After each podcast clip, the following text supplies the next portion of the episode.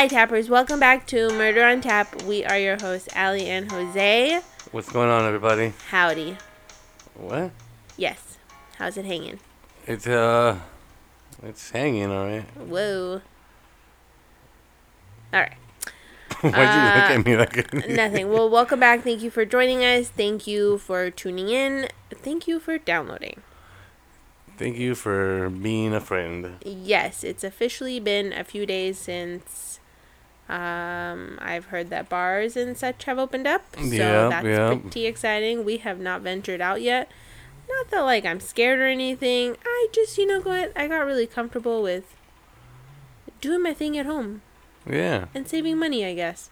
Plus, we've been busy with parties and not parties, but little get-togethers. Yeah, I think that's You what it's going to be for most Father's of this year. Days, graduation. Father's Day, stuff. graduation, birthdays. Yeah, for sure. It's kind of nice. You know, the backyard party scene is always good. Um, Six feet apart. you know who you're near, and it's mostly family. Oh, yeah. But yes, absolutely uh, practicing that social distancing still, which is uh interesting uh, you know, do got you do what you gotta do. for sure. It's better to be safe than sorry. Absolutely. With that said, With that said, what? let's jump into our beer. Let's jump into it. Do it. So, let me do this first. Yeah. The beer brought to you by me, to all of you, By us. by us, is from Kern River Brewing Company. They are a brewing company out of Kernville, California. They're a brewing company. Shut up. Wow. Okay. Uh, they opened up in 2005. Well, they were established in 2005. The founders were Kyle Smith, Rebecca Giddens, and Eric Giddens. Oh, okay. Um, so a little story. This pretty much uh, what I found was stories on the founders. Not too much on the beers. I mean, on the company this time. But more on the founders. Let's give them a little bit of appreciation. Absolutely. If it wasn't for them, we wouldn't be holding this big, beautiful glass of beer in front of me right now. Yep. So, Kyle, one of the founders, was uh he used to be a firefighter for the U.S. Forest Service, and he was a home brewer for about ten years. Firefighters. Firefighters, Mm. you better relax. Who doesn't love a firefighter? You better Sorry. relax. Okay, so a firefighter for ten years. You know, I mean firefighter, and for ten years he was a home brewer. Uh, and then he did his, you know, his thing, and collaborated with Eric and Rebecca, and they started a brew pub. But I wonder who Eric and Rebecca were to him. Just like friends? Oh yeah, I think they were just friends. Um, but Eric and Rebecca were Olympic kayakers. What? Yup, and uh, Rebecca went as far as to win a silver medal in 2004 uh, Athens Olympics. No way. That's Yeah. pretty sick. That's pretty rad, bro. Um, so with a lot of help from friends and family, they turned an old Kernville building into a brew pub, which uh, was known as KRBC, Okay. which I'm thinking is Kern River Brewing Company. oh. Mm-hmm, mm-hmm. And that was opened in 2006. The brew pub. Uh, they said that they wanted a, their goal was to make good beer for good friends and family to enjoy, uh, and also to enjoy it with their good, just have good vibes and good people around For sure. That's sweet. I like that. in the valley area where they were at. And uh yeah, their brew pub is filled with like pictures of uh, Kern River and southern Sierra landscapes. Okay. Like it's all over their walls and stuff like that. And uh, their names for their beers, some of their beers, they they like remember that one beer that we did that had like they named it because of historical sites and stuff like that. Yeah, yeah. So this one has Isabella Blonde, which is named for Lake Isabella. Yeah, yeah. Ventura County. Uh, the classic V Stout, which is named after the classic V rapids on the Kern River. And the one that we're doing now, which I will say later, because I have one more note here, that Kern River Brewing Company distributes from far south San Diego to far north San Francisco. Okay. I'm sure it's another uh, other areas now, but that's what like they're you know they're west coasting. Okay. So today's beer. Let's give it a little clink clink. Cheers. Cheers. That was weak. That was kind of weak, but Cheers. clink clink.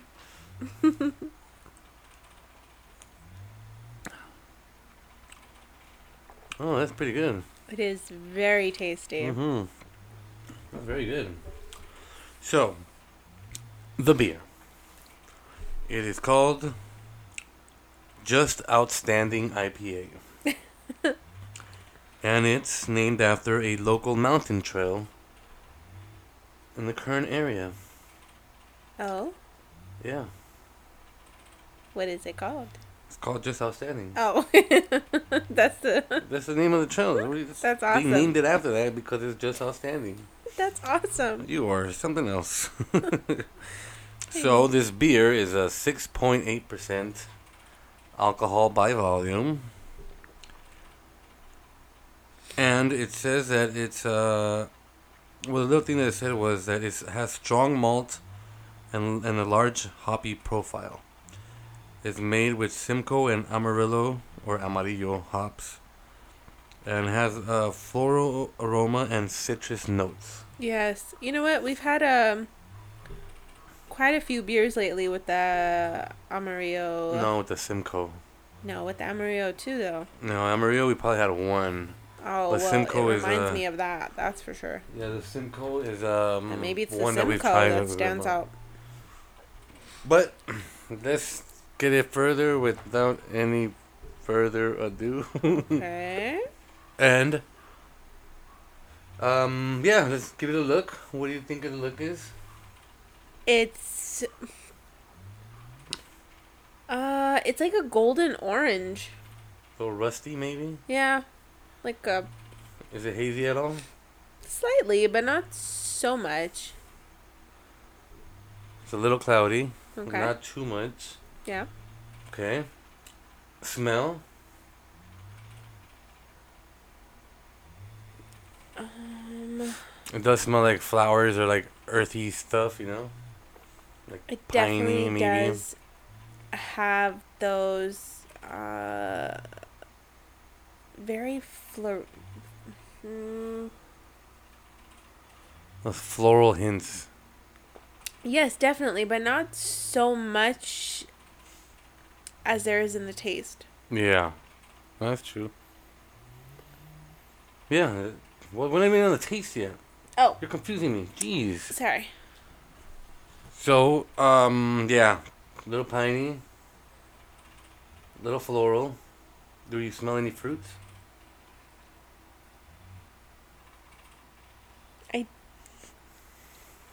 This is a weird one. It's like it's pungent, but it's not at the same time. It's not like one thing coming at you No, but it's so right like away. I don't know if this is possible, but it's pungent and subtle at the same time. Does that make sense? Yeah, it makes perfect sense. That's kind of what I just said. Hmm. But it's delicious. It smells like a sweet fruit, though. Some sweet fruit. Like a cantaloupe, Maybe. maybe like a cantaloupe. Not so much like mango or anything, but like definitely like like, what? mango. Now that you said it. Maybe mango. Hmm. Okay. The best part of the beer part. The part that I've been doing the most this Yeah. whole time. it taste. One more cheers. Cheers.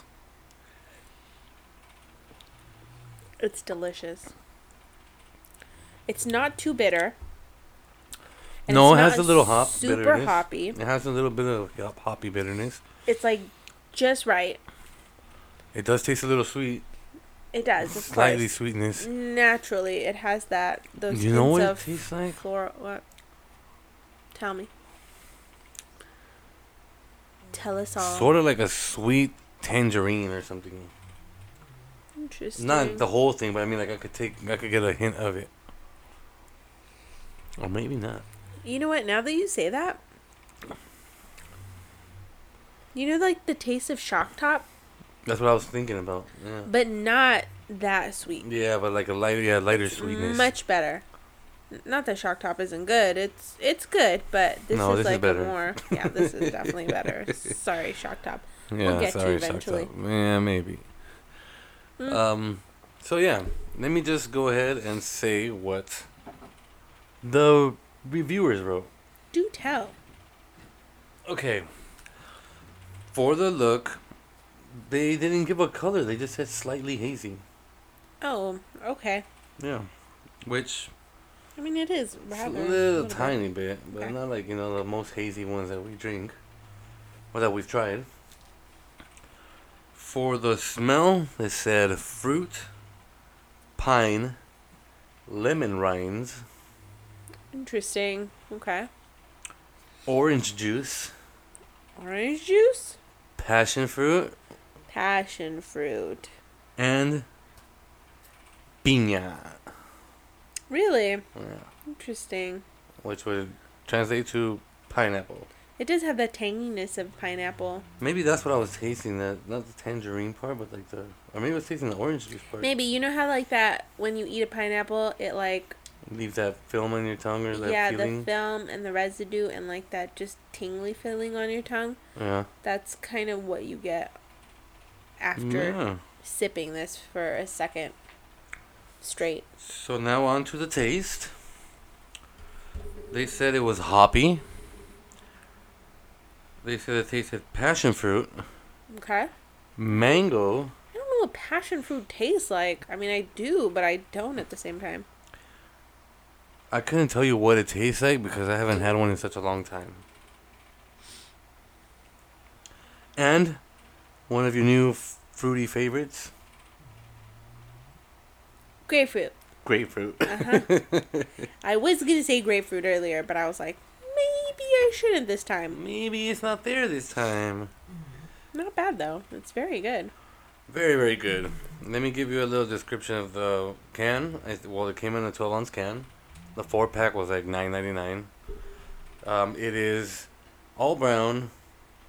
With like a, it looks like an old timey like western sign maybe. Yeah. It says Kern River Brewing Company. Underneath it is a red. What would you call that? Crimson colored. Yeah. Crimson red colored with white handwritten handwriting.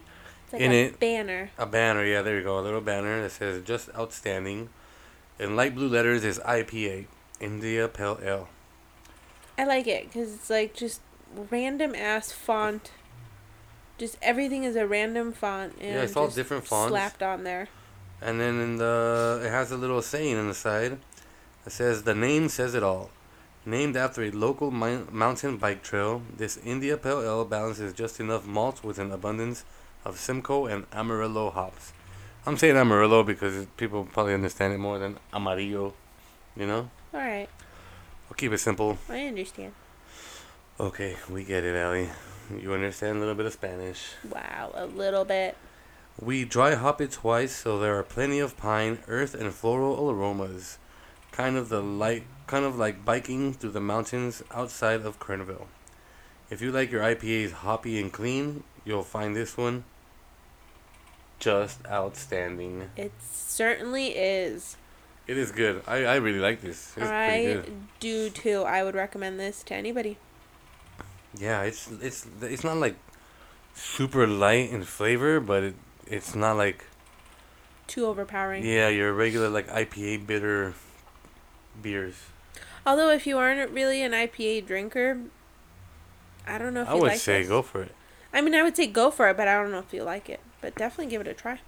It's certainly. I'm almost down to the bottom of the can. Yeah, I'm about halfway there. It's okay. We have another two in the fridge. Perfect. Perfect.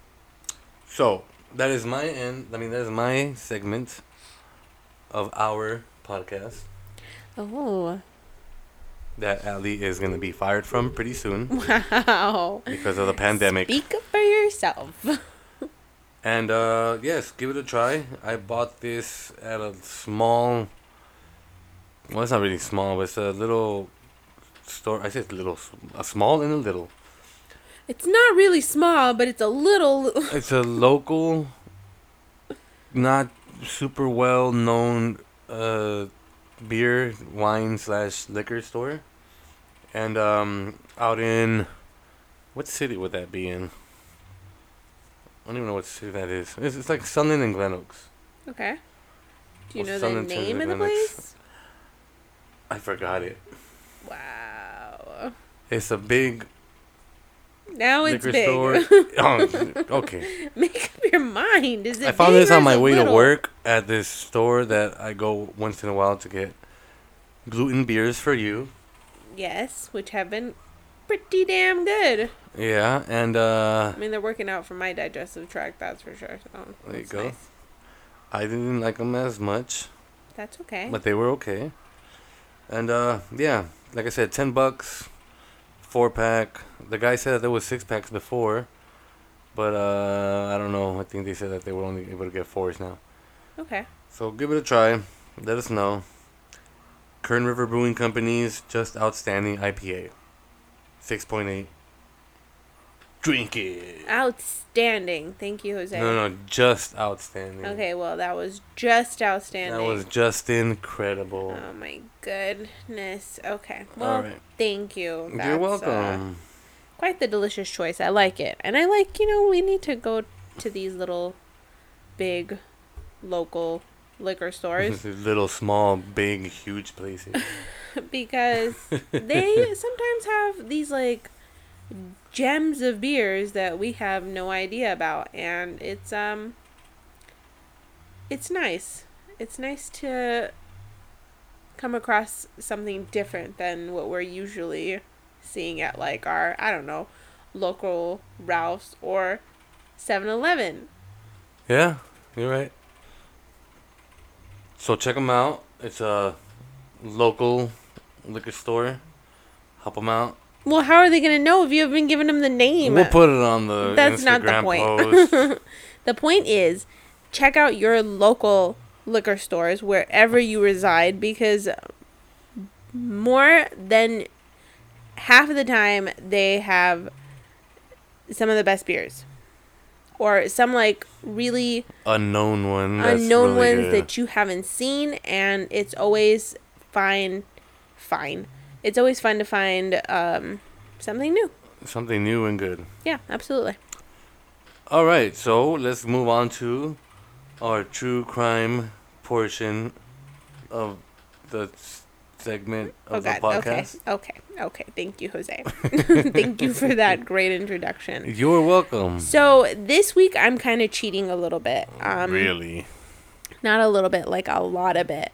I remember the first time I heard this story. Well, I mean, obviously I knew about the story just because it's uh, within like my community and I knew about it and I was always curious about it, so I researched it. But the first time I actually heard the story be told was actually on my favorite murder. So that what do you mean your community? we'll get there. Um, well, you could just okay, okay. we will okay, get okay. there. So aside from that, um, I'm gonna cheat because I Cause you're a cheater. found well no, I found this amazing article um, that was um, written by a journalist by the name of Mark Arax for the Los Angeles All credit goes to him. Yes, for the Los Angeles magazine, definitely all credit goes straight to him because he wrote this wonderfully written article and it's just It's so good that you couldn't change it up. so good. You wouldn't even want to change it up. He just he mm, he played he like he just Nailed it. nailed it and put it right in front of me and I was like, I'm not even gonna bother changing anything. We're gonna read straight off of it. So I know you're familiar with sometimes I buy chicken, like whole chicken, right? Cooked rotisserie chickens from this one location and um No, it's not up the street, is it? What? Is it up the street? No, it's not that one. It's the other place that is like a competition with that with the place up the street. But um Really? we used to um my mom and I used to go there a lot when I was younger and it was like this little like you know especially in Glendale it looked like a hole in the wall to me but they always had amazing chicken and the one thing that stood out the most was their garlic paste and it's just like very well known garlic paste. It's like sometimes i wouldn't even bother eating the chicken. I would just eat the garlic paste. That sounds really gross i know but you won't know until you try it. So I've never tried it. uh well not the garlic paste. Yes you have. I'm pretty sure you've tried the garlic paste. But anyway okay so this is the Zankou chicken Oh, murders Zankou chicken. yes or zanko Wait, they actually chicken call murders it that? Zankou chicken murders? yes and you'll see why obviously Duh. Wow. okay um so here we go Oh, here's sorry, how wait, the the, place of the street is in competition with Zankou chicken? well yes Do you know what place I'm talking about up the street? yeah The one by the Big Five? yeah yeah They're in competition with them? Well, I don't know if they're necessarily competition, but it's their second biggest um like competitor, I guess, within the same yeah, within the same like idea. But this, this one's in. Glendale, no? This one's Well, that place has away. a f- the other place has more than one location, you know that, right? Oh, is there another one by by us? Mm, not by us, but there's another one in Glendale. There's a few spots actually. Okay. Okay, but we're going to talk about the Zanko Zanko chicken, chicken murders this time. Okay, so here starts the article. A mansion in the hills above Glendale, a man named Mardiros Iskenderian rose from his bed one morning and put on a white silk suit uh, he hadn't worn in 20 years. He stuffed a 9mm handgun into his waistband and a 38 caliber revolver into his coat pocket and walked step by small step down the stairs. His wife Rita, who had fallen in love with him when she was 12, couldn't believe the sight. For a man who was no, uh, sorry, for a man who was so near death, cancer everywhere, he looked beautiful. It had been months since he had ventured out by himself, months since he had driven one of his fancy cars, and she fretted that he was too weak to go anywhere. He told her not to worry. He was feeling much better now, and besides, he was only going to Zanko Chicken to see an old friend. He had lived his life like one of those princes of an Armenian fable. His story began in a tiny storefront in Beirut, where his mother, in her apron hand, spooned the golf I'm sorry, the fluffy white garlic paste that would become the family fortune. From Hollywood to Anaheim, he had opened a chain of fast food rotisserie chicken restaurants that dazzled the food critics and turned customers into a cult. Poets wrote about his Zankou chicken. Musicians sang about his Zankou chicken. Now that he was dying, his dream of building an empire, 100 Zankous across the land, a Zankou in every major city, would be his four sons to pursue. In the days before, he pulled them aside one by one Digron, Steve, Ara, Vartges, and told them he had no regrets. What you said the first one was Decron? Yeah. He was 56 years old. That was true. But life had not cheated him. He did not tell them he had just one more piece of business left to do. There was one son, the second son, Steve, who always seemed to know what was on his father's mind. He was the son most like Mar- uh, Mardiros. His smile, his temper, his heart. Had Steve been home that day, he might have sensed trouble or at least insisted that his father not go alone. But Mardiros had sent Steve off to the mall to fetch him one of those slushy lemonades, the only thing he still had a taste for. By the time Steve got home, the lemonade still icy, his father was gone. The boy would forever be tormented by the question of whether design or chance had prevailed that day. Was this errand a ruse, part of his father's plan, or had he simply I don't know why I said like that. Had he simply failed to hurry home fast enough. Steve, something bad has happened, his mother cried at the door. There's been a shooting at your aunt, Zolvik's. Where's dad? he asked. He's gone, she said. What do you mean he's gone? He took the car. He said he was going to Zankou, but I don't believe him now. They heard shots at Zolvik's. Zolvik was Mardiros's younger sister, as pretty as he was handsome.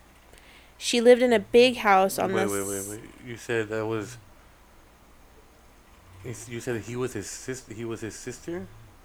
She was his sister. okay, I thought Yeah. I misheard. Sorry. As pretty as he was handsome. Good.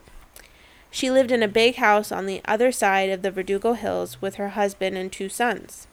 She managed a pair of Zankous for Mardiros and had taken on the chore of caring for their mother. Of course, everyone knew this was no chance at all because the mother, Margaret Iskenderian, the creator of the garlic paste and most every dish worth tasting at Zankou, was a woman who pulled her load and the load of three others. The drive to Aunt Zovik's house was a winding seven miles. Steve ran every stop sign, racing down one side of the canyon and up the other. As he rounded the bend and the Oakmont Country Club came into view, he could see TV news helicopters circling like vultures. No, Dad, he said. Please, Dad, no. Up the hill where the canyon oaks gave away to the palm trees, neighbors had spilled out of their million dollar estates. Police were everywhere, and he could see that his aunt's house had been cordoned off. He jumped out of the car and made a dash for it. He ran with the lean of a man and who had every right to whatever reality existed on the other side of the yellow tape. A detective halted him short. Who are you? he asked. I am Steve Iskenderian. Who are you looking for? Mardiros Iskenderian. I am his son. Is he inside? Yes. Is he dead? Yes, he's dead. For a moment he felt a strange relief that only later would be would he attribute to gratitude that his cancer-ridden father had finally found release from his suffering. Then, almost in the same instant, it occurred to him to ask the same to ask the next question. My grandmother and aunt, are they dead too? The cop stared into his eyes, nodded. Yes, they're dead too. Oh. The police had questions, and he tried his best to answer them. On the drive home, he had to forgive himself for allowing his mind at such a moment to consider the family business. Who would take it over now that his father and grandmother and the heart and soul of Zankou Chicken were gone? His mother, Rita, by design, had never worked a single day at Zankou. His older brother, Tigran, was a born again mm-hmm. evangelist whose fire took him to street corners, and younger brother Ara was addled by drugs. No one was more lost than Steve himself. Just three years earlier, he had been charged with shooting at a prostitute and her pimp, her pimp, and had faced a life sentence. The case ended in a mistrial. He did have two cousins, Aunt Zovik's sons, who were capable enough. But how could they be expected to work beside the sons of the man who had murdered their mother and, gran- uh, and grandmother? My God, Dad, he said, climbing the hillside to give his mother the news. What have you done? So, in the weeks and months and years to follow, five years to be exact, the Armenians of Glendale, North Hollywood, Montebello, and Van Nuys and their kin up and over the mountains in Fresno told and retold the story. Let's crook it and talk straight. The old Armenian lady chuckled. There was no bigger shame than an Armenian son taking the life of his own mother. And who could explain such a shame from a man like Mardiros Iskenderian? He was the same son who honored his mother on Mother's Day with lavish ceremonies at the church, celebrations in which Margaret Iskandarian, short and plump, salt and pepper haircut in in a bob, was invariable crowned queen. Wherever they sent, I'm sorry, wherever they went as a family, he made his wife take a seat in the back so his mother could sit beside him. For 25 years, she had lived with Mardiros and Rita and their children. Her single bedroom, the master bedroom, where a single photo, that of her son back in 1950s Lebanon, graced her dresser. Each day at 6 p.m., when Margaret returned home from her long shift cooking at Zankou, Rita was there to greet her at the door. So, why, after all those years of devotion, did Margaret Iskenderian leave the house of her son and move in with her daughter Zovik? The old ladies gave answers, some less cruel than others. The cancer had filled Mardiros's body and gone to his brain. He was thinking like a crazy man. No, it wasn't cancer. It was the scars of growing up in Lebanon with a father who was a drunkard of Bourj Hammoud. No, haven't you heard the talk about the Pepsi company offering the family 30 million for Zankou chain and the trademark? Greed split the family house in two. Others insisted there was no sense to be made of it because life made no sense, death made no sense. Yes, Armenians were the first people to accept Christianity as a nation way back in 301 AD, before the Romans, before the Greeks.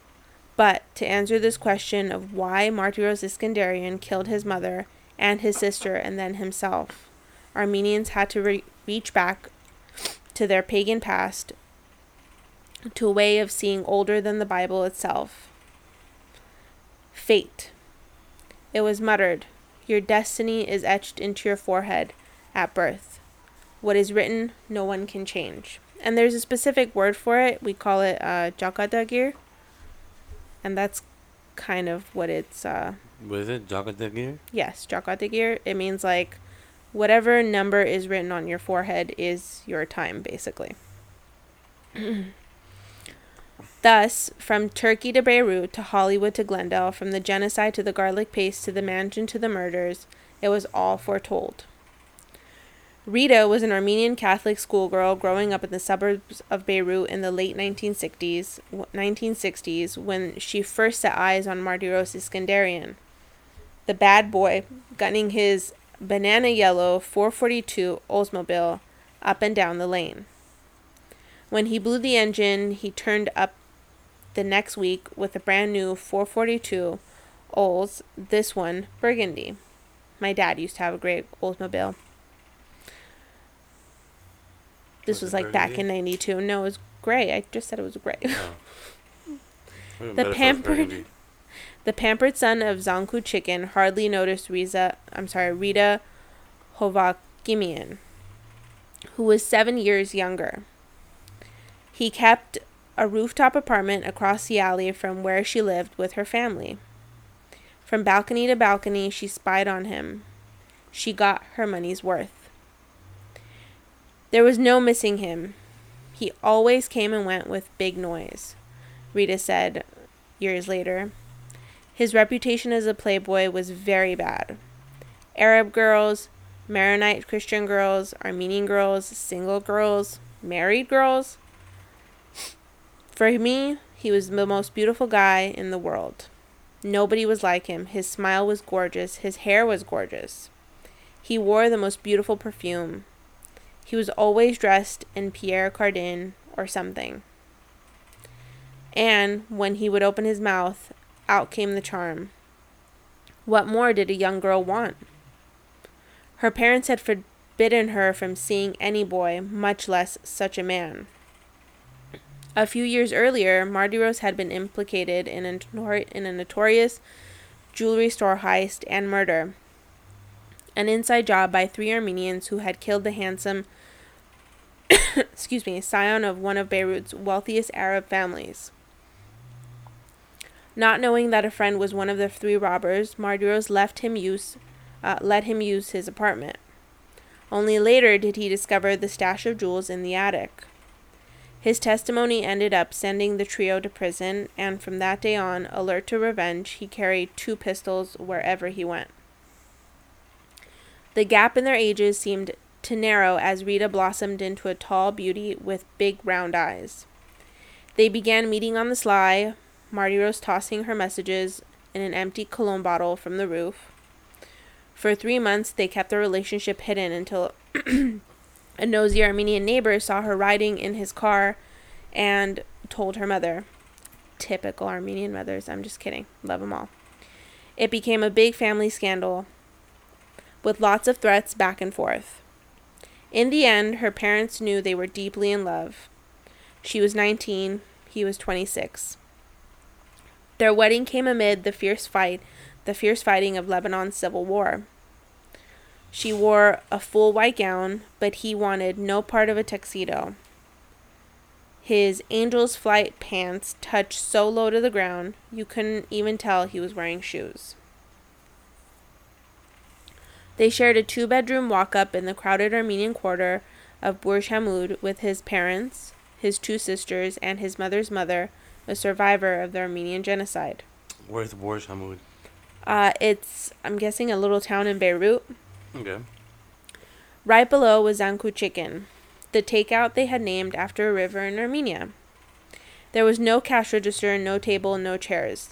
They used every square foot to clean and salt the chickens, roast them inside a pair of rotisserie ovens, and keep the golden brown holes and halves warm.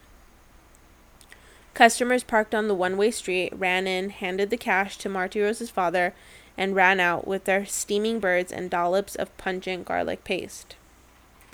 It was a drive through before there were drive throughs, recalled Garo uh, Dek. Oh, shit. Dekermenjian, a Beiruti Armenian who befriended the family. The mother would be standing in the mezzanine in her apron, cleaning the garlic cloves and whipping up her paste. And the father was a cash machine. All day long, the same movement, his right hand stuffing the wads of money into his left shirt pocket and pulling out the change. Mardiros was helping turn the chickens when he wasn't having fun.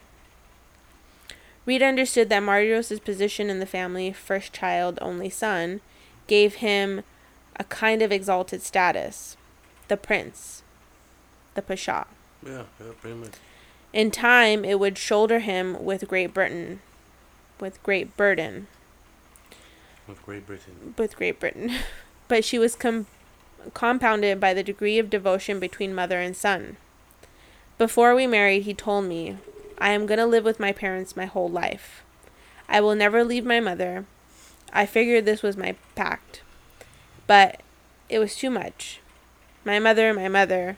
She was the queen of the house, not me. Next to God, it was his mother.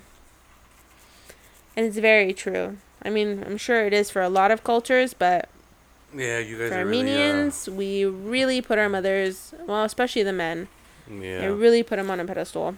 I'm not Armenian, but I see that around my Armenian wife and family and friends. But we're all like that, though. We are. It's definitely different between all cultures, and it's and we're all still very similar. You know, Word to the mothers out there. for real. Unraveling the family dynamic was not easy. Her father in law, a smart and generous man, disappeared on long binges of alcohol. Day and night, from bottom floor to top floor, her mother in law worked. Even if she was compensating for her husband, her capacity for labor bordered on the uh, manacle. Rita wondered if Mardiros simply felt sorry for his mother and sought to honor her service. Or maybe deep down he understood that no one who worked as hard as she worked did did it for free. He watched her punish oh fuck I can't. He watched her punish his mother with the guilt of indebtedness. Maybe Mardiros feared that his own debt would be turned against him if he didn't pay her back with the absolute allegiance. Whatever it was, Rita felt swallowed up by their world. Stuck inside the apartment with baby Degron, she could smell the flavors of Zankou floating through the cracks. There was this was as close as she would come to the business. Her job, set down by custom, was to raise her children and tend to her mother in law's mother. So each day, without complaint, Rita finished rocking the baby and listened as the old lady told her story of survival, of the Turks rounding up all the Armenians in her village of Hajin in spring of 1915 and herding them on a death march to the Syrian desert. She said she came up she came upon the skull of one dead Armenian and picked it up. She looked at the forehead to see if any words had been written there, but there weren't any. She said she learned that day that there were no words to read. For her, the only words were God's words. The survivors had steamed had streamed into Beirut by the thousands and formed a new Armenia in the Paris of the Middle East. They built 60 Armenian schools and published 10 Armenian language newspapers and held sway far behind beyond their number. Without them, the Muslim Arabs would have ruled the country. With them, the Christian Arabs kept a narrow edge.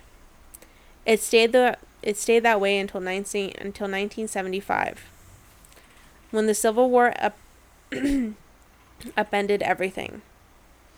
The Iskenderians, like many Ar- many other Armenian merchants, didn't want to leave. Zankou was a gold mine. They poured its profits into rental properties throughout the city. Then one evening in 1979, the war struck home. Mardiros was sitting outside one of their empty storefronts, not a block from the Zankou, when two men on motorcycles sped by. He had no reason to suspect that a dispute over rent with an Armenian tenant, a man connected to a political party, would turn violent.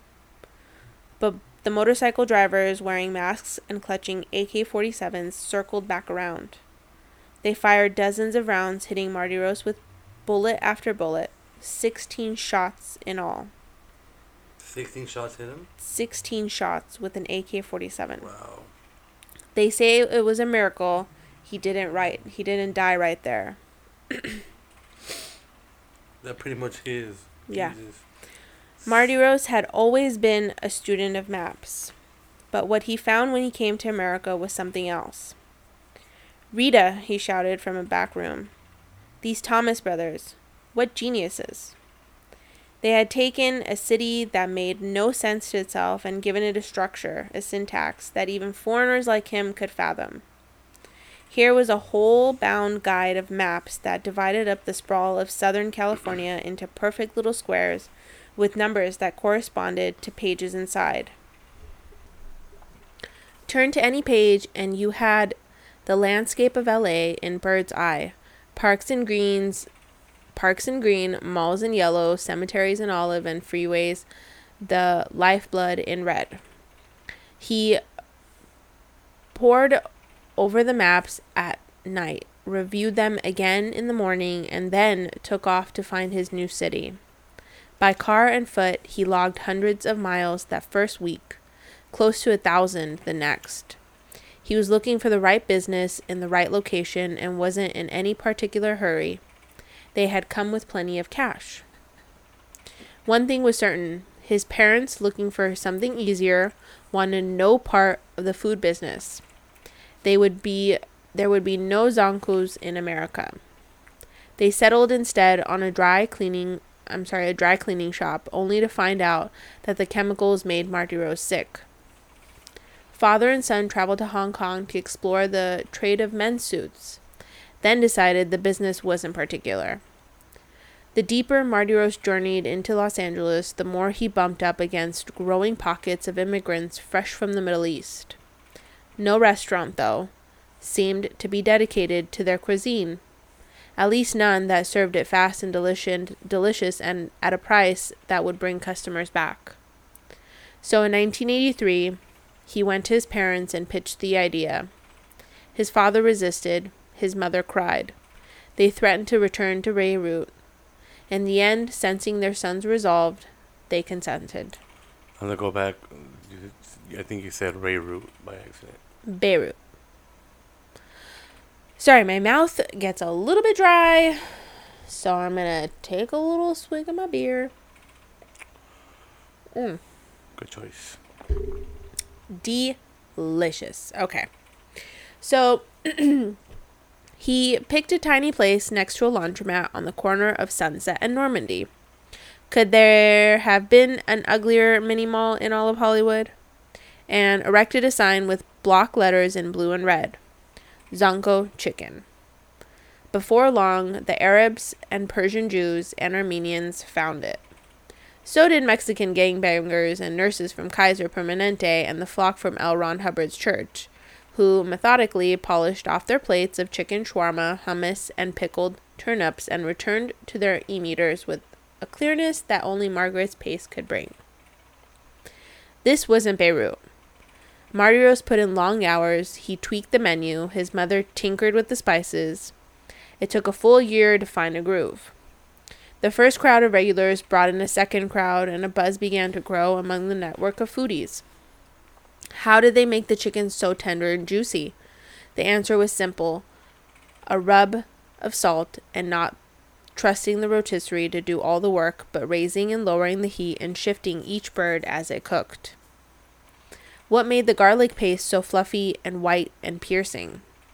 This was a secret the family intended to keep. Some customers swore it was potatoes, others mayonnaise. At least one fanatic stuck his container in a freezer and examined it each part as it congealed.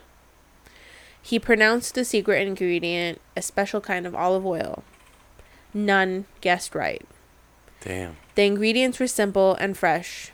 Mardiros pledged. No shortcuts. The magic was in his mother's right hand. Word of a new kind of fare fa- faced. Fair, fast, and tasty, and light spread to the critics. The LA Times would call it the best roast chicken in town at any price. Wow. Mm-hmm. Zagat would anoint Zankou one of America's best meal deals.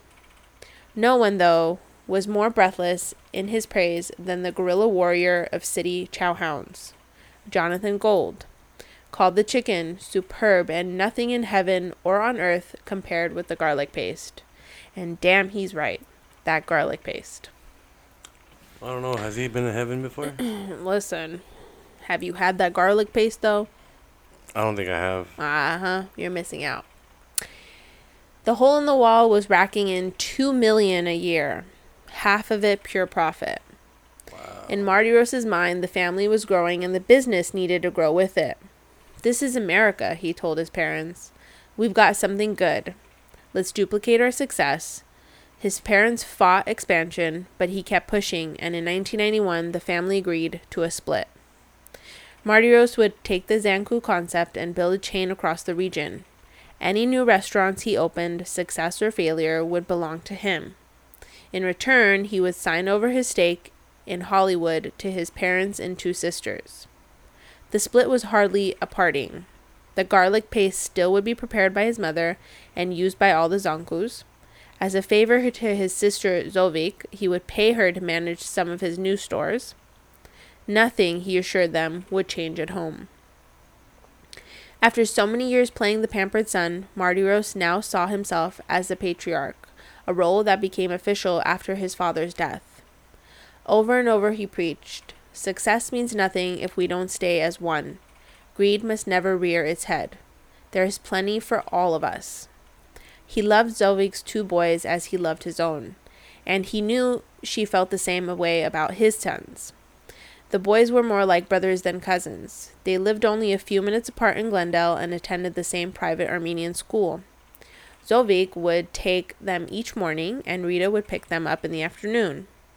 A gang of six, they climbed the hills, rode bikes, played video games. They had the coolest toys, the latest gadgets. If they were spoiled, they were. It came with the turf. As the grandchildren of Margaret, was actually Marguerite, but I'm just going to say Margaret. Marguerite. Each one was nothing each one was something of a food snob. No one's cooking could measure up to hers. She made the best lentil soups, the best raw meat and bulgur, which is called chikufta. She wasn't big on hugs or kisses. She could be downright stern, but she wanted her children to know what good food tasted like. Well, that's how a lot of people are. Yeah. Like for me, no one cooks better food than my mom. I know. No one cooked you better cook good food. food. You cook good food. Yeah, but, but no food I don't like even cook good like your mom. Even same with my mom. Nobody can top my mom's cooking.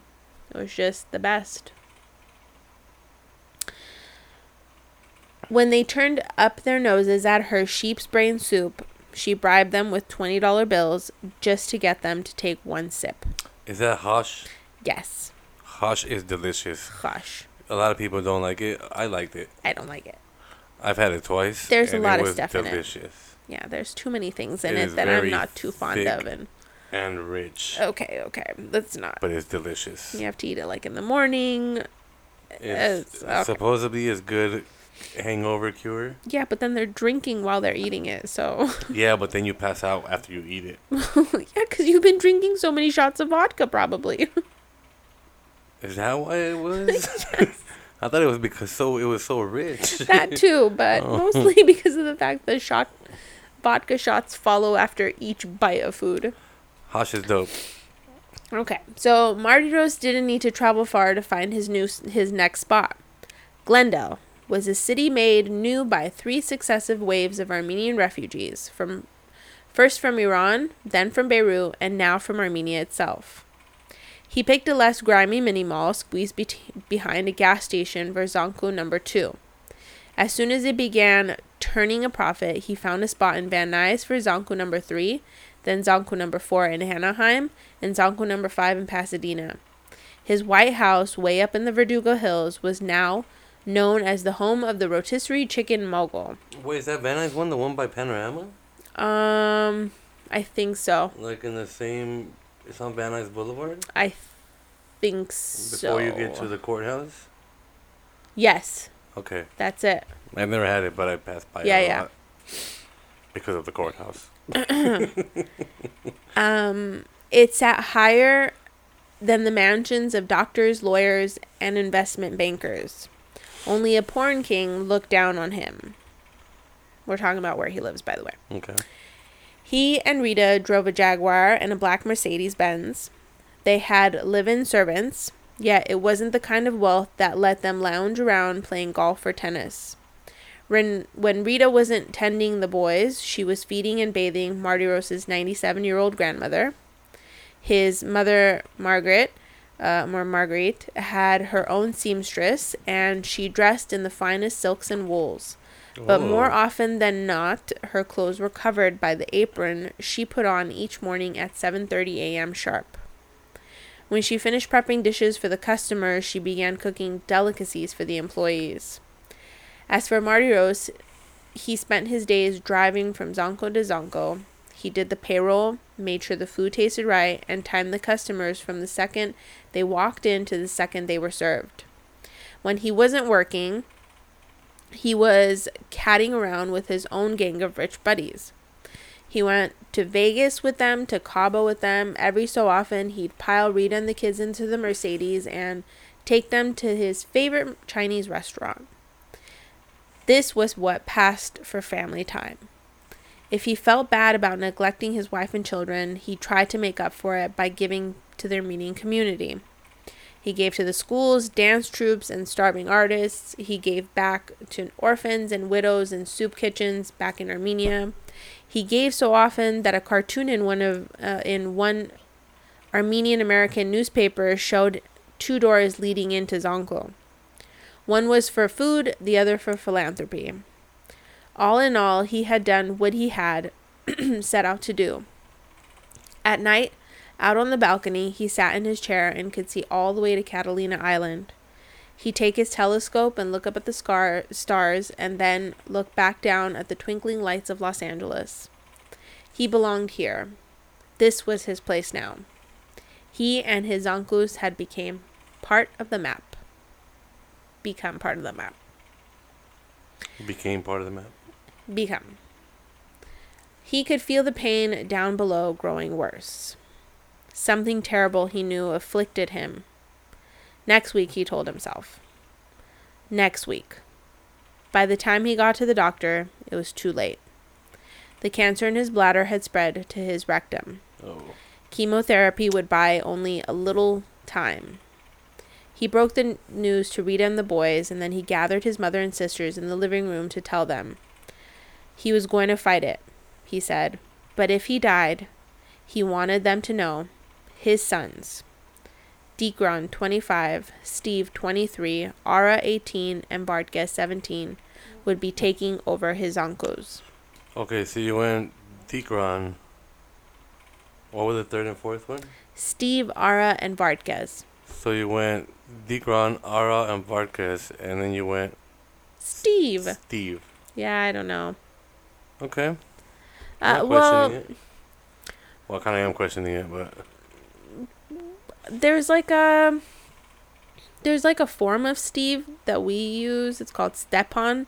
So it, maybe they just translated it to like more of an English term instead of keeping it as Stepan. But trust me, I get it. The other Tigran and Vartkes are very Armenian names, and um, it's like when I when your family calls me Jose, they go Jose, well, that's just their accent. Jose, That's different.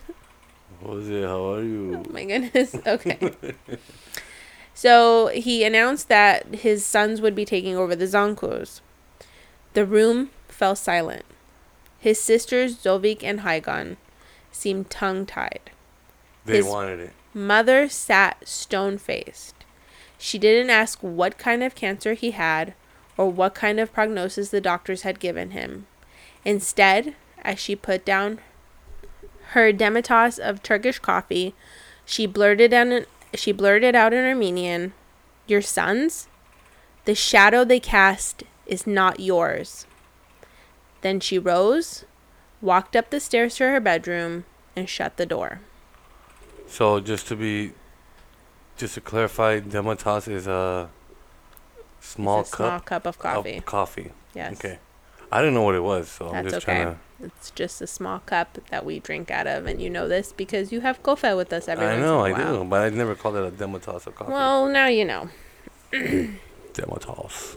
Each one of his boys, it was true, was struggling to find his place. Vartkes, the youngest and perhaps the brightest, was using his allowance to buy marijuana. Ara, pent up and quirky, was addicted to painkillers. Digron, the oldest, had found the Lord and was preaching salvation during the day and telling his brothers at night in bed that they were all headed to hell. That's He harsh. had become a born again after a scandal in 1997 that cost him his dream of being a lawyer. A top student at Woodbury University, Degron had been caught in an elaborate scheme to cheat on the law school entrance exam. He paid a fine and served probation, but no credentialed law school would ever accept him. That's messed up.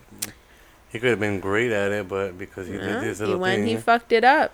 yeah. he fucked it up. I mean, you were already there. You were studying. Why'd you have to cheat? What? Yeah. For Steve, it was a def- it was a different weakness. Oops. For Stefan, Stepan. He had gone to the 777 motel in Sherman Oaks on a winter night in 2000 to meet a call girl. Bad idea. He didn't know she had a listening device broadcasting to a pimp who stole his money. Steve gave chase down a freeway, and shots were fired at the pimp and the prostitute, hitting their car. Steve was charged with two counts of attempted murder, and bail was set at $1.4 million. What is that? One hundred and forty thousand. Uh, No. yeah, 10% of. One hundred and forty thousand dollars. Yeah. That's. that's If the verdict didn't go his way, he faced life in prison. As it turned out, the prosecutor made a small blunder during the trial, telling the jury about a prior crime that Steve did not commit. His attorney, Mark Geragos, objected, and the judge declared a mistrial. that sounds familiar. Mark Geragos. Steve pled pleaded guilty to a lesser crime, did a year of work for furlough, and was let go. Yes, Mark Geragos did quite a few famous trials, one being No. Laci Peterson. Oh, that's right. Yes. Well, not Laci Peterson, but for um, Scott Peterson.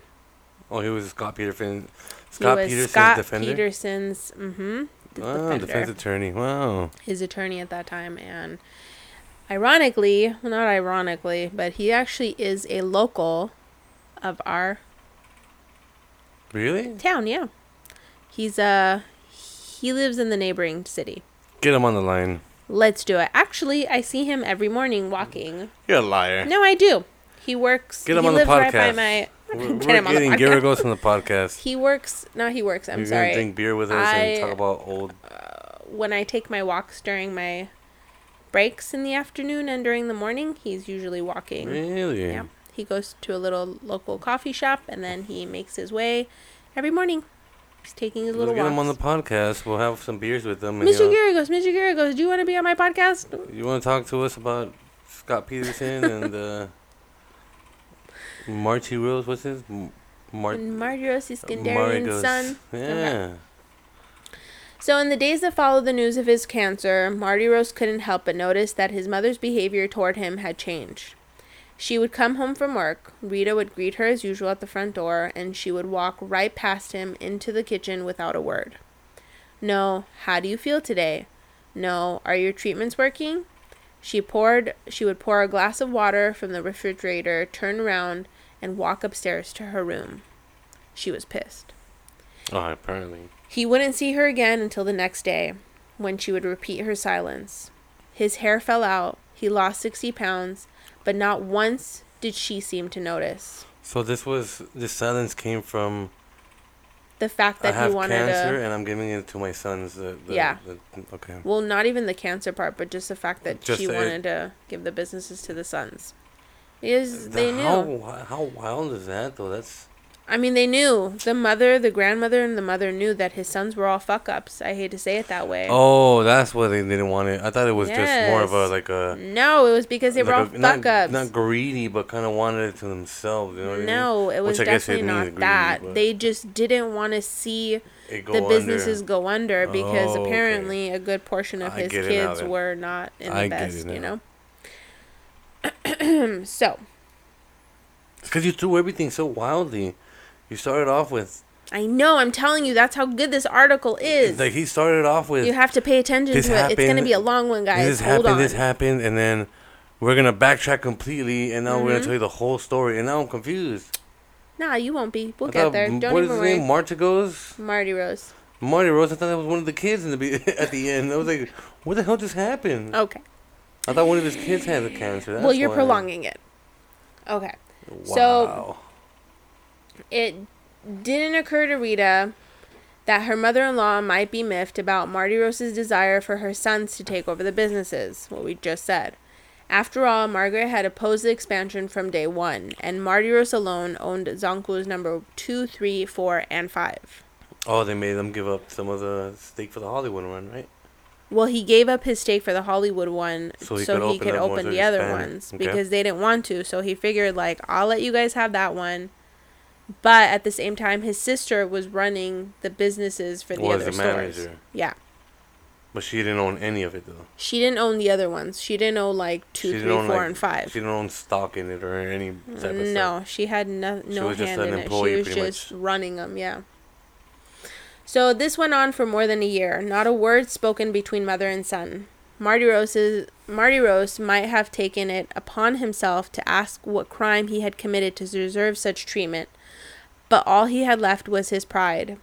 Then one day, while his mother was away at work, he walked into her bedroom and reached atop the dresser and grabbed the photo of him and her when he was a child in Lebanon. He could see that she had the faintest smile on her lips and she was leaning over to hug him. Her prince, her pasha. He took the pasha? photo out of his frame, tore off the side depicting his mother, lit a match, and watched it burn The picture. the picture. Wow. Well, the side of his mother. Then he folded up his side of the photo and threw it away. A day or so later, as it happened, the house caught fire. Flames, uh, flames shot up from the maid's bedroom downstairs.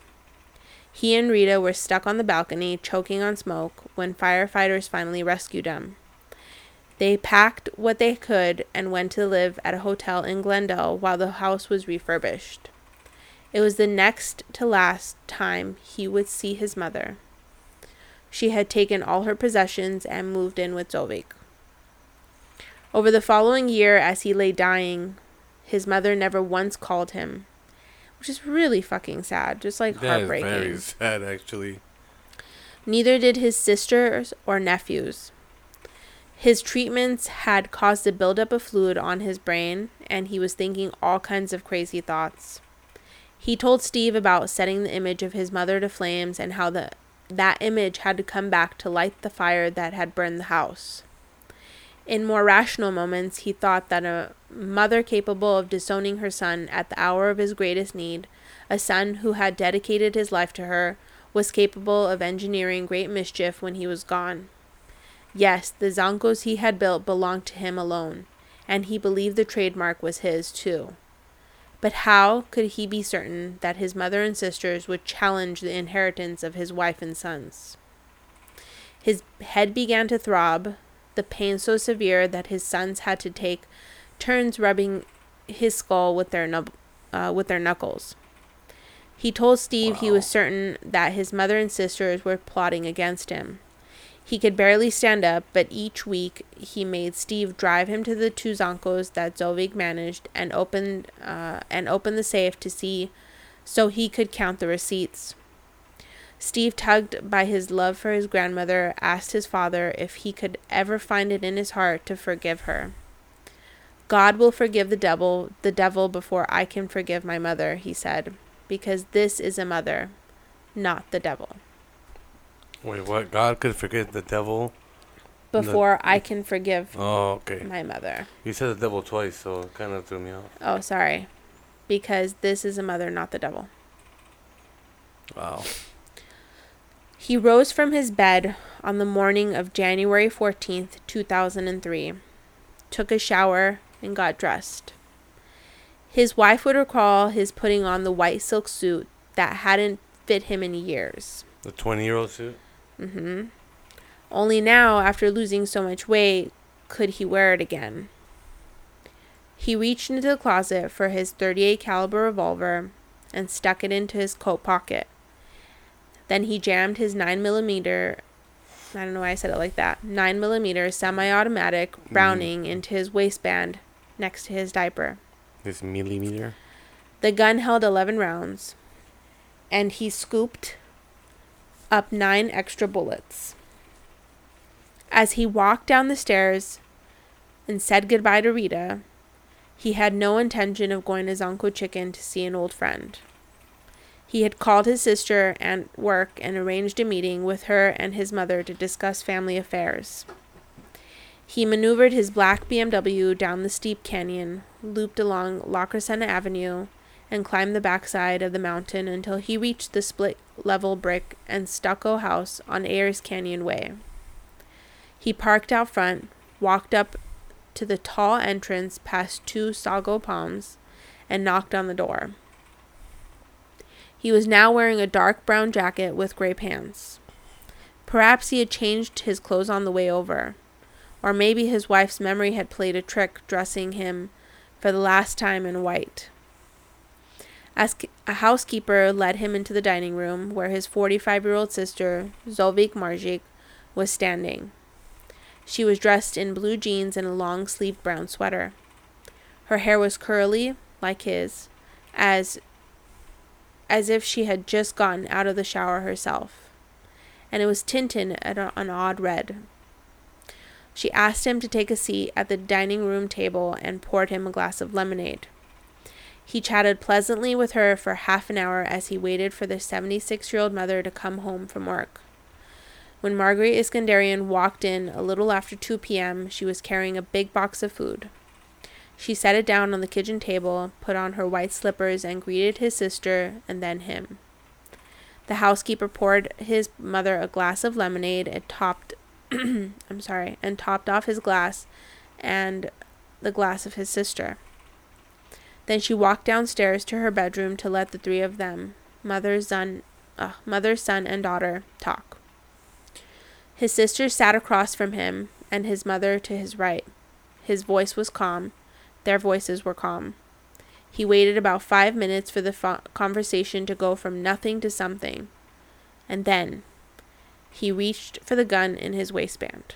Oh my goodness. He grabbed the handle, put his finger on the trigger, and extended his arm across the table and over the pitcher of lemonade. He fired once into his sister's brain. The bullet knocked her off the chair and she fell face down on the granite floor he turned to his mother. She was screaming and running toward the door. He chased her down about 15 feet short of it and stood in front of her. He raised the gun and waited long enough to hear her plead for her life. Don't shoot. Please, she said in Armenian. Please don't shoot. He fired once into her chest, and she staggered backward, falling flat and face up on the floor. He stood over her, straddling her body. She looked at him and raised her right hand. He fired a second bullet, a third bullet, a fourth, fifth, sixth, seventh, and eighth. Each one he aimed straight into her heart. She was wearing a beautiful silk top the color of eggplant, but he couldn't tell. She had died with her apron on. As he looked around the room, he could see his 23 year old nephew Hagop trembling halfway up the stairs. He didn't say a word to the young man he had once regarded as his fifth son. He turned away and walked a dozen paces to the leather couch in the living room, sat down on the sat down, pointed the gun at his right temple, and fired one time. Oof. On an early winter afternoon, not long ago, five years after that day, the widow of Zankou Chicken sat in her little office in the back of the Pasadena restaurant and stared into her computer screen. Live images from each Zankou the four her ch- husband had built and the two she had opened since popped up with a mouse click. Every car in the parking lot, every customer standing in line, every worker taking an order or turning a spit of meat from Burbank to Anaheim came under her gaze. She studied the movements the way she imagined her husband had scrutinized them from his perch inside each store, looking for signs that the service wasn't fast enough, or the food good enough, or that an employee, God forbid, might be stealing. She had her cell phone at the ready in case her sons needed to reach her, to discuss business or some difficulty in their lives. This had become Rita Iskenderian's vigil, watching her stores and bird dogging her sons for any sign of trouble. A life-size a life-size photo of Mardiros, mustache drooping, middle-aged body thick in a suit, handsome still, kept watch on her. She looked up and shook her head. I didn't have time to cry. I had to get out of bed. I buried him, and 15 days later I was running the business. I was not working. I was not a working woman. I had no position, no ground. But I know now how important this business is. That is what my husband built. I have to be on top of it. I am doing this for him. Everything for him. Her English was broken by the backward phrasing and accent of a woman who carried Syria and Lebanon in her past. Two packs of cigarettes a day had turned her voice husky, and her whole manner had the weight of wariness. When a smile did come, she caught herself and put it away before anyone noticed and yet she kept a sense of humor, a kind of gallows giggle that life, luck, had turned out the way it had. Only when you got to know her well did she betray a hint of anger she felt towards Mardiros. Her disquiet was not only for what he had done to her and her children and the rest of the family, but also for what he had done to himself, the stain across his name. It's a shame that a man of his value has left behind this thing because he was a man who gave all his soul. He never said no to anybody. When his mother did what his mother did to him, I cannot explain. What his sister did to him, I cannot explain. Can jealousy explain this? Can foolish pride? Five years later, it is still a mystery to me, she said. She regretted not putting aside her own pride back then and visiting her mother and sister Zovik. Maybe she could have helped broker a peace and kept the whole thing from happening. What had taken place since was its own crime. She and Mardiros's surviving sister Hygon had been best friends since childhood. After the deaths, they had met and consoled each other, and Rita continued to make gestures of reconciliation. But then the lawyers marched in, and a war between the two sides broke out. If Mardiros's intentions had been to erase family entanglements and leave the business and its future to the next generation, he had left behind an even bigger mess. His registration of the Zankou trademark had lapsed in 2000. Rita believed the chain's good name belonged to her as part of the 1991 split, but during probate, she received a letter from lawyers representing Zovik's two sons. They intended to challenge her claim. She filed suit, and the matter went to trial. In late 2006, to the displeasure of everyone involved, the appellate court ruled that the trademark belonged to both sides. Rita's in laws and one of her nephews then countered with a lawsuit of their own, alleging wrongful death and seeking tens of millions of dollars from Mardiros's estate. But their lawyers had failed to file within the statute of limitations, and the suit was dismissed. That's bullshit. Rita didn't discourage her sons when they talked about the love they still felt for their cousins and the desire to be one family again, but she was sure that the other side was thinking up ways to take Zankous from them. Indeed, her two nephews and, se- and sister-in-law would who would not speak publicly about the matter were preparing a new lawsuit to not only take full control control of the trademark but wrest away one of the two houses that Rita had and her sons owned. It never ends, she said. It never ends. She opened her office door and walked down a long hall to the front of the restaurant. A giant map of Los Angeles, lifted from the pages of the Thomas Guide, shouted a welcome to the customers. Two Armenian cashiers smiled from the old Soviet Union, took orders. Rita poured herself a soda, parted the black plastic curtain, and entered the main kitchen for all six of her Zankous. Mexican men in yellow t shirts with Zankou written in red were cleaning chickens, slicing chickens, marinating chickens, skewering chickens. They sent to the ovens 48,000 pounds of Foster Farms roasters and fryers each week, 2.5 million pounds a year. Blood dripped off their knives, down a gutter, and into a drain. On a big black stove, 20 stainless steel pots filled with garbanzo beans, next week's hummus, bubbled on the fire bins brimmed with tahini, the sesame seed paste, and mutable. I always say it wrong. Mutable, really.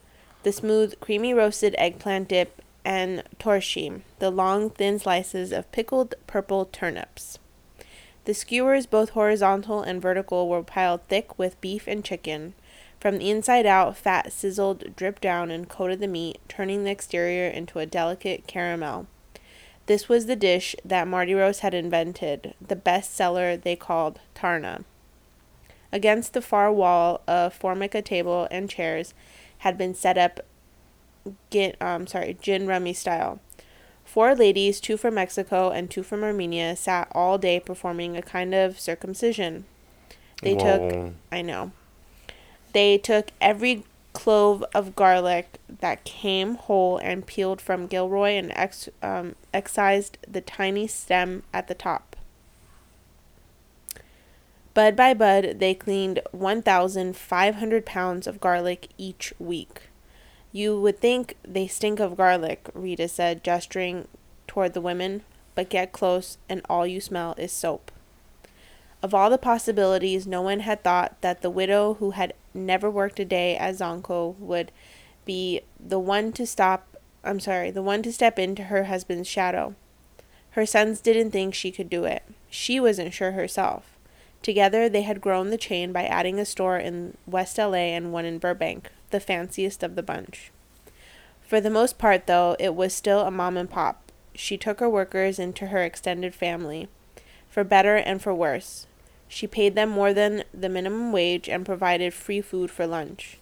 Many had stuck around for years, only a handful had left disgruntled. She didn't apologize for being a hard driver, a stickler for quality. Indeed, her insistence on using the best and freshest ingredients and cooking everything from scratch was cutting into profits.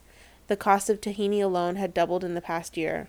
Back in Marty time, profits from one store had opened the next. In the case of Burbank and West LA, Rita had to take out large loans on her house. She had no choice but to raise prices, so that a plate of chicken tarna now ran close to $10, the danger zone for fast food. Everybody thinks we are making millions, she said. Would you believe if I told you that the one Zankou in Beirut was making more money back then than all of the Zankous put together today? At age 24, Zankou was a survivor. Fending off challengers, some shameless in their imitation, was nothing new. The internet droned with foodies debating the chain's overrated chicken or laminating how the garlic paste had somehow lost its zest. Zankou chicken, I don't get the hype, one wrote. Another declared Arax is the best falafel stand in Hollywood. The only reason I go to Zankou now is when Arax is closed. Zankou defenders shouted back, What do you mean overrated? It's better than ever. Rita tampered Rita tamped down talk by sons Dikron and Steve without I'm sorry, about bringing in outside investors to triple the chain or about selling Zankou nationwide as a franchise. Look round, she told them. Koo Koo Roo. How funny is that? I call my brother's cat that. Uh, Boston Market. Kenny Rogers. The street was littered with small chains that grew into bigger chains and imploded because they forgot what good food tasted like. I'm Kenny Rogers. Sorry. Dikron, the marketer who handled everything from menus to charity, seemed to understand. Steve took it personally. He was 28 now and knew more about the food operations than any of them.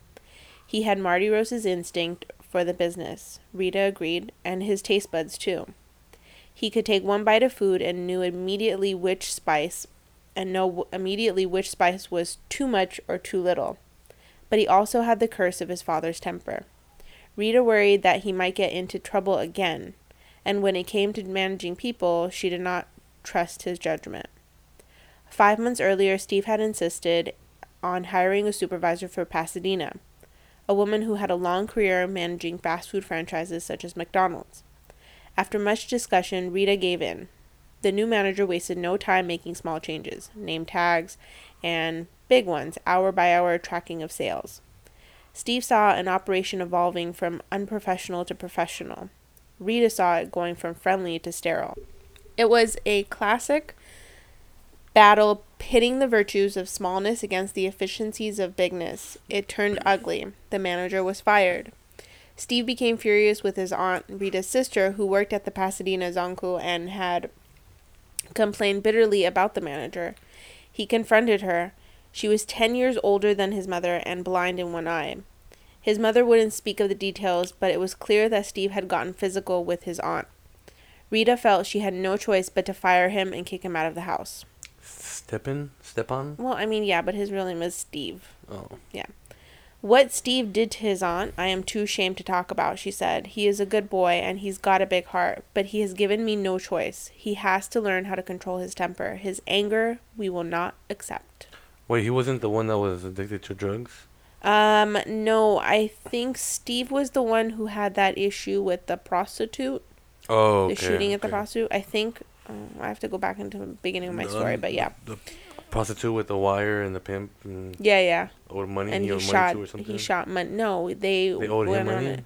well, the pimp stole his money. Oh, okay. They went on a whole chase, and he shot at them, and it was considered attempted murder. Got it. So Steve knew the back streets of Los Angeles every bit as well as his father. Tooling from Glendale to Hollywood, cranking the wheel from freeway to road, he could tell his global positioning system a thing or two about the best way to get there.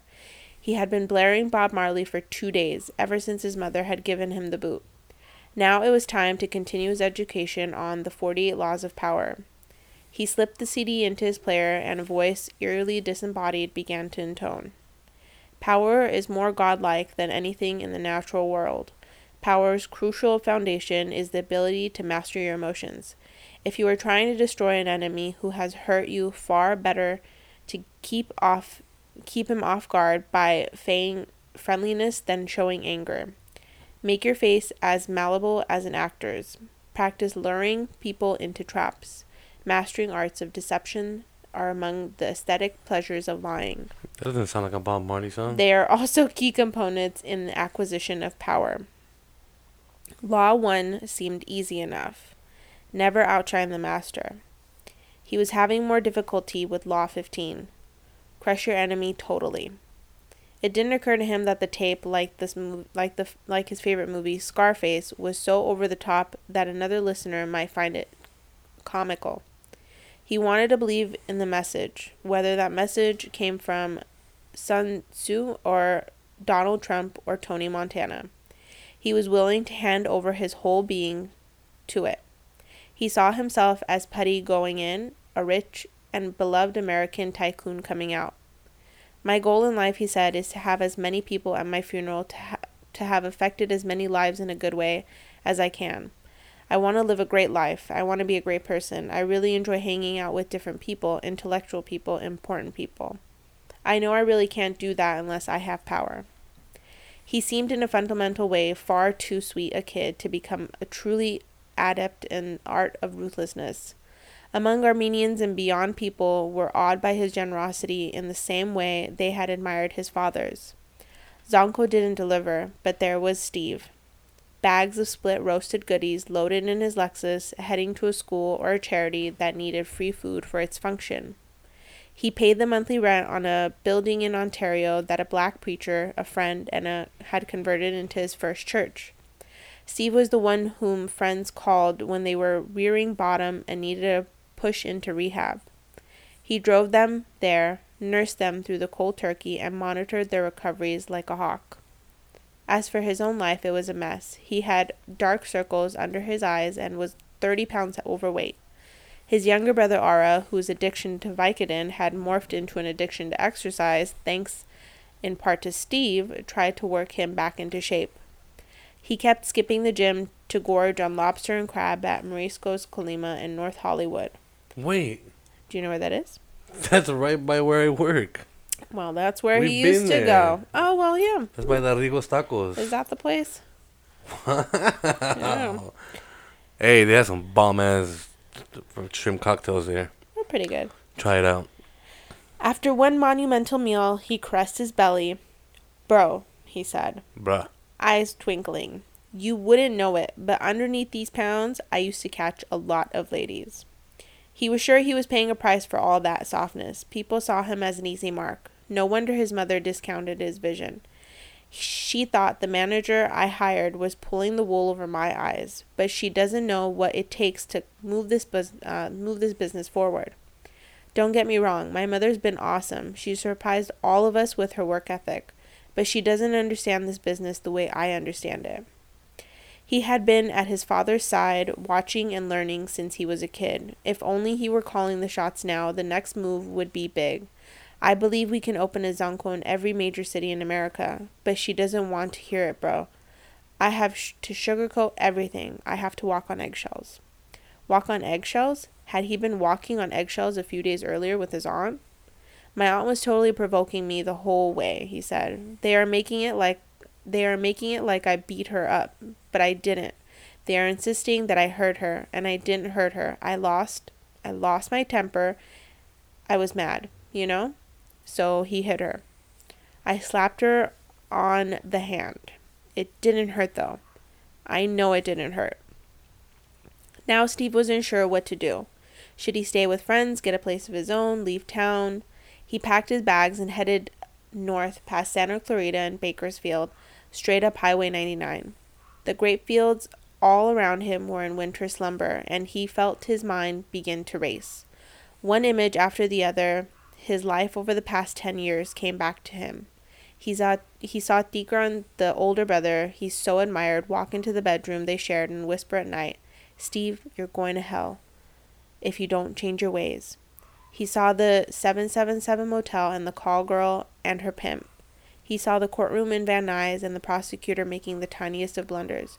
He saw his father lying on the couch, a hat covering his bald head, and his grandmother home from work, walking past him as if he were already dead. He saw his father, his father, sorry. He saw his father burning the photo and telling him he would never forgive her.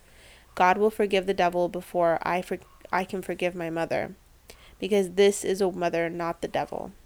He saw his father asking him for a slushy lemonade from the Muscle Beach shop at the Glendale Galleria. He saw himself coming back home, the lemonade still icy, his father gone. He kept driving through the California farm fields until he reached Fresno.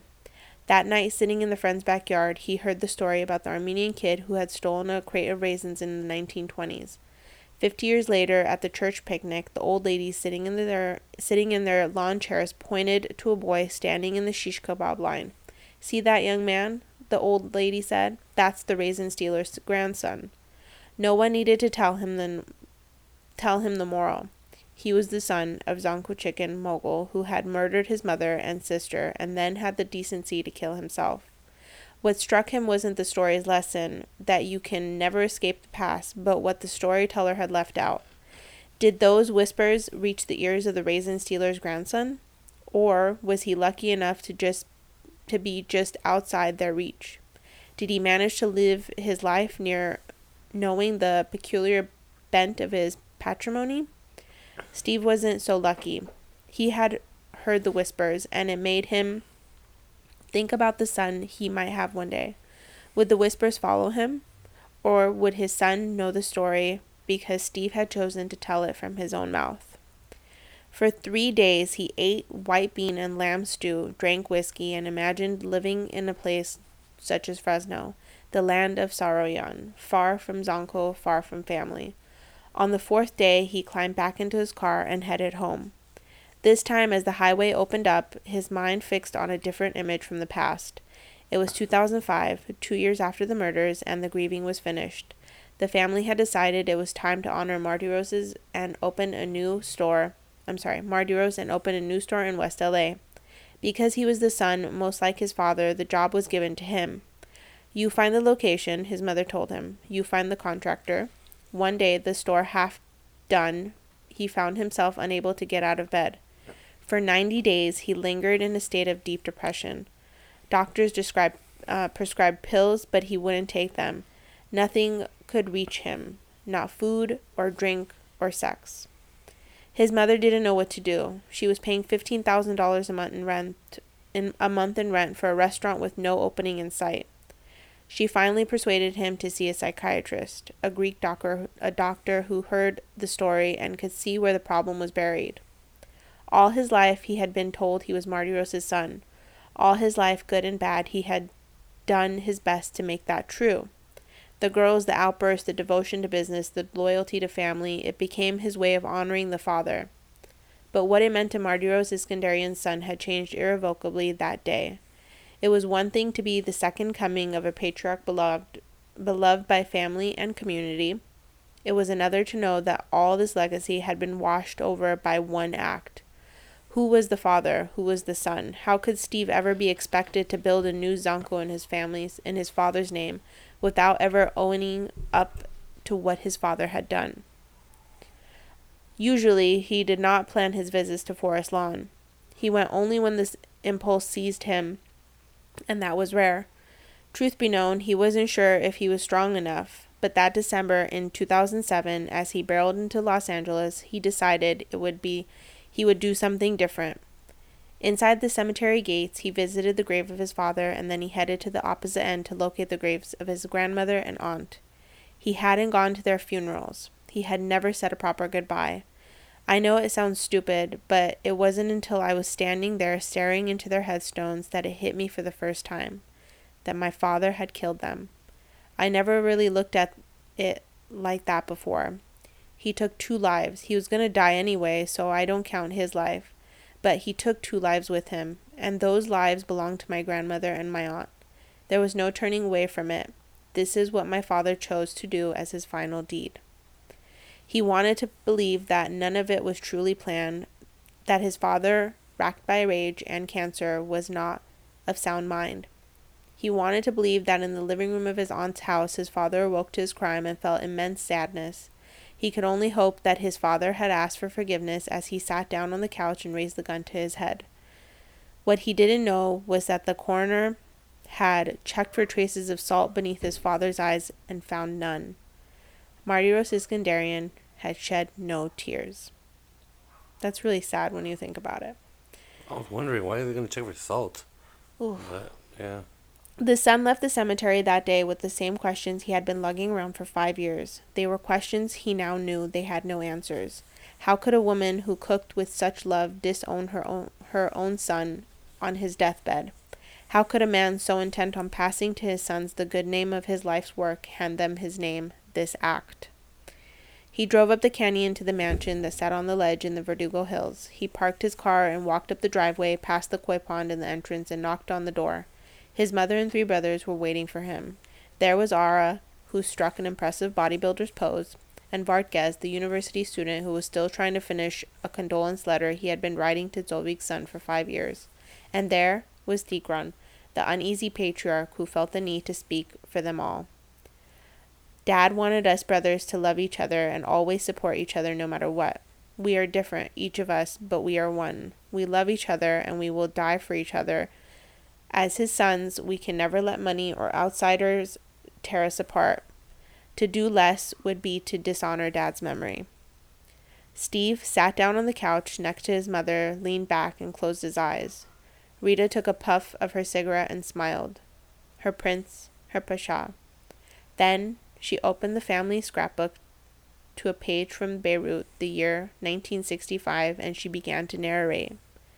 To this day, I never see anybody as beautiful as my husband was. I met him when I was 12. Roof to roof, we passed each other notes. It was forbidden, but we fell in love. And that's it. Wow. Yeah. Thank you for bearing through that. That was such a good article, and I couldn't not read the whole thing. Um, again, this is from Los Angeles Magazine. It's called The Zankou Chicken Murders by Mark Arax. Just wonderfully written article. Very, very interesting story, and it's so close to us. It is. It's so close to home, and it just it's like it is. It's uh it's a shame to hear of anything like this with anybody, obviously naturally, but like just knowing that it's I don't know That within like, my um, community, you know, it's kind of like Yeah, that's, you know- yeah, that's very. who knew it had such a tragic like Who knew there was know- so much to it too? Not yeah just, yeah you know, totally and i feel like there's always some kind of mm, tragic story with any kind of like business or whatever it is that's like family based you know what i mean there's always something yeah. or if it's some kind of like i don't know celebrity or some kind of fame or something there's always a hint of sadness behind it with the family and it just sucks It sucks. But uh, do you want to give the the writer, everybody, let, let the people know who the writer was of this article? Yeah, I, I mentioned it. His name is Mark Arax. Okay. And again, it's from a Los Angeles magazine um, article called The Zankou Chicken Murders. And if you're a local of this area or one of the areas that I mentioned Hollywood, West Hollywood, Pasadena, Burbank, Glendale. Uh, Glendale, definitely Glendale. Uh, look out for a Zankou chicken near you. They have, they truly have some of the greatest plates, and their food is outstanding. That garlic paste And Van Nuys and Van Nuys. by that, the courthouse. that garlic paste, I'm telling you, that garlic paste is something else, but it's delicious. yeah, that one in Van Nuys, I think it's between the courthouse and the dispensary. Oh, perfect. What was it called? The get greenhouse? your weed, get your chicken. I think it was called the greenhouse, if I'm not mistaken. I don't know. It's old school. Oh, I know because I drove by there oh, a couple times. it's old school. by. Panorama, by the theater. All right. I mean, I believe you. Once you hit Van Nuys and you pass the theater, then that's when you. I mean, I know what you're talking about, but I don't know if I've seen it there or not. It might be it. It's a little. You know what? No, I think you're right. I know it's what like you're a small talking about. plaza in the corner. Is it by the bread? Um, I think the street is another name with a V on it. Like, uh, Shit. I know what you're talking about, but I can't remember the I name. I think it's Valero. Is it? I think the street name is Valero. Okay, well, I believe you. But aside from that, thank you for listening. Uh, share this story with your friends. And if you're interested in seeing that article to reread it again, it's up there. Yeah, give it a check it out for sure. Indeed. And uh, no one on the street I'm thinking about is Sepulveda, oh, which I don't think it's the place that I'm thinking about. No, it's not. no? No, it's not. Oh, never mind. Um, I think it is closer to the courthouse though, but it's not the one little plaza I was thinking about. That's okay. Well, any of those locations, again, if you're nearby it or if you want to venture out and try some new dish, they have like shawarma plates too. Those are bomb. Shit, I have to try it out now. I guess. Oh man. I don't like Okay. garlic, but I'll try that garlic piece. Oh, it's good. It's real good. I They get make enough like garlic wraps just and being next to you wow. because you're my piece of garlic. Thanks a lot. But imagine going through 1500 pounds of like garlic every week. That's a lot of garlic. You're gonna go home smelling like. Maybe not. Not always. Oh, maybe. Not always. Well, you want to take us into the AOK? I think I've talked enough. Sure. Let's do a. Oh, sorry. There was a mosquito that flew right by my face. so, the act of kindness of the week Mm-hmm. is from who else? Good News Network. Why I'm you gotta not- say it like that? Because they don't even acknowledge us, and they. I know they don't listen to us, but. Can't they? How do they? How do you want them to You know acknowledge us what? if they I don't know. listen to I us? know. I know. I'm joking. Que terrible. What? What?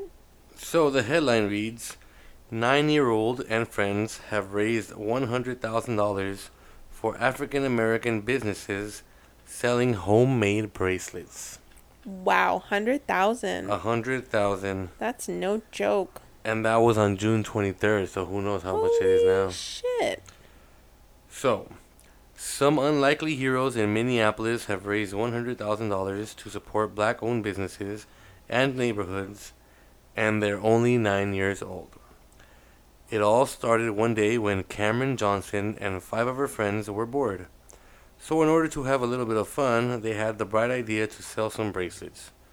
Rather than just keep the money for themselves, Cameron's mom suggested it would be nice to do something positive for others and the kids agreed. Cameron and Friends Bracelets for Unity and Justice was born. Wow, that's amazing. The kiddos, I don't know why they put kiddos, why don't you just put the kids? The kiddos hope to make a small impact with their enterprise, but since May 30th, these altruistic children have managed to raise almost $100,000. Uh, just in time for Father's Days. Wait. Okay, so it was a quote taken before too. Just in time for Father's Day in the U.S., Cameron's dad was super proud. Quote: She made over eight hundred dollars the first day. She was she has blisters on her fingers, and she's been working hard. Small business owners in Minneapolis. Sorry, this thing just loaded really weird. Small business owners in Minneapolis have been hit hard in recent months. First, the coronavirus pandemic shut them down for more than a month. Then, violence following the death of George Floyd resulted in damage and looting. The money raised by Cameron and her friends will deliver welcome aid to those trying to get back on their feet. Even though the bracelets cost $5, people have paid 20 50 even $100 to support the cause. In addition to selling the bracelet, uh, did I say addition correctly? In addition, You did now. yeah, I know, and then I said sealing instead of selling. In addition to selling bracelets, each woven with different colors, they have collected online donations on a GoFundMe campaign that has tallied $46,000. A portion of the money raised will go towards providing food and household supplies to those in need. Beneficiaries include the Sanctuary Covenant Church's food drive and the Kyle Rudolph Food and Supply Drive. What Ron is most proud of, though, lies beyond the world of good his daughter and her friends have done for local businesses and charities. They've managed to get people talking about things that matter. It just goes to show you that even in times of adversary, adversary, uh, adversity, we can all make an impact and do our part to create a better world. And children can be the exceptional example. Exactly. They are our future and they are being taught to stand up to these things that are happening right now and you know what I mean? They're being taught like equality matters. Yeah, and it should have been like that from the beginning, From the beginning, absolutely, but it's just it's unfortunate. It's unfortunate that is in this day and age we're still going through this. And honestly, I don't know. I I hope this all changes for the better.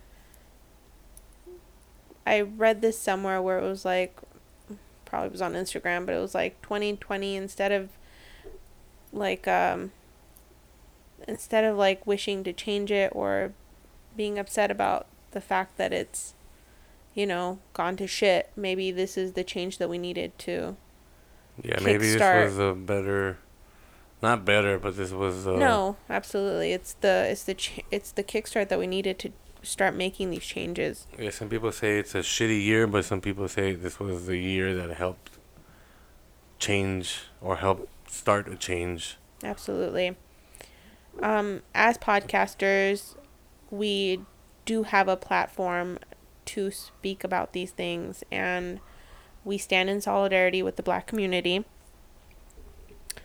Um we stand with the black community and support their fight for justice for the end of racism and that exists throughout our society. Just in the recent months we've noticed um, we've witnessed many unfortunate killings by law enforcement Yeah, and it's it's not. It, it's something it's that shouldn't sadly it's, it's It's- tragic and it's horrific but this isn't this isn't anything that's recent or new this it has been going on for so long, and way too long and it's time for a change it's, it was, should have been time a long time ago. But yeah absolutely it's just yeah, it's. I don't even have words for it. You know, us as me and you as minorities also. yeah Not to take Uh, away anything no from no the black not at all because but i it's wouldn't like know anything about Uh, yeah, we don't know anything anything that at all about having to be scared at a routine traffic stop or some kind of you or know just walking just on the walking street, on the damn anything. street.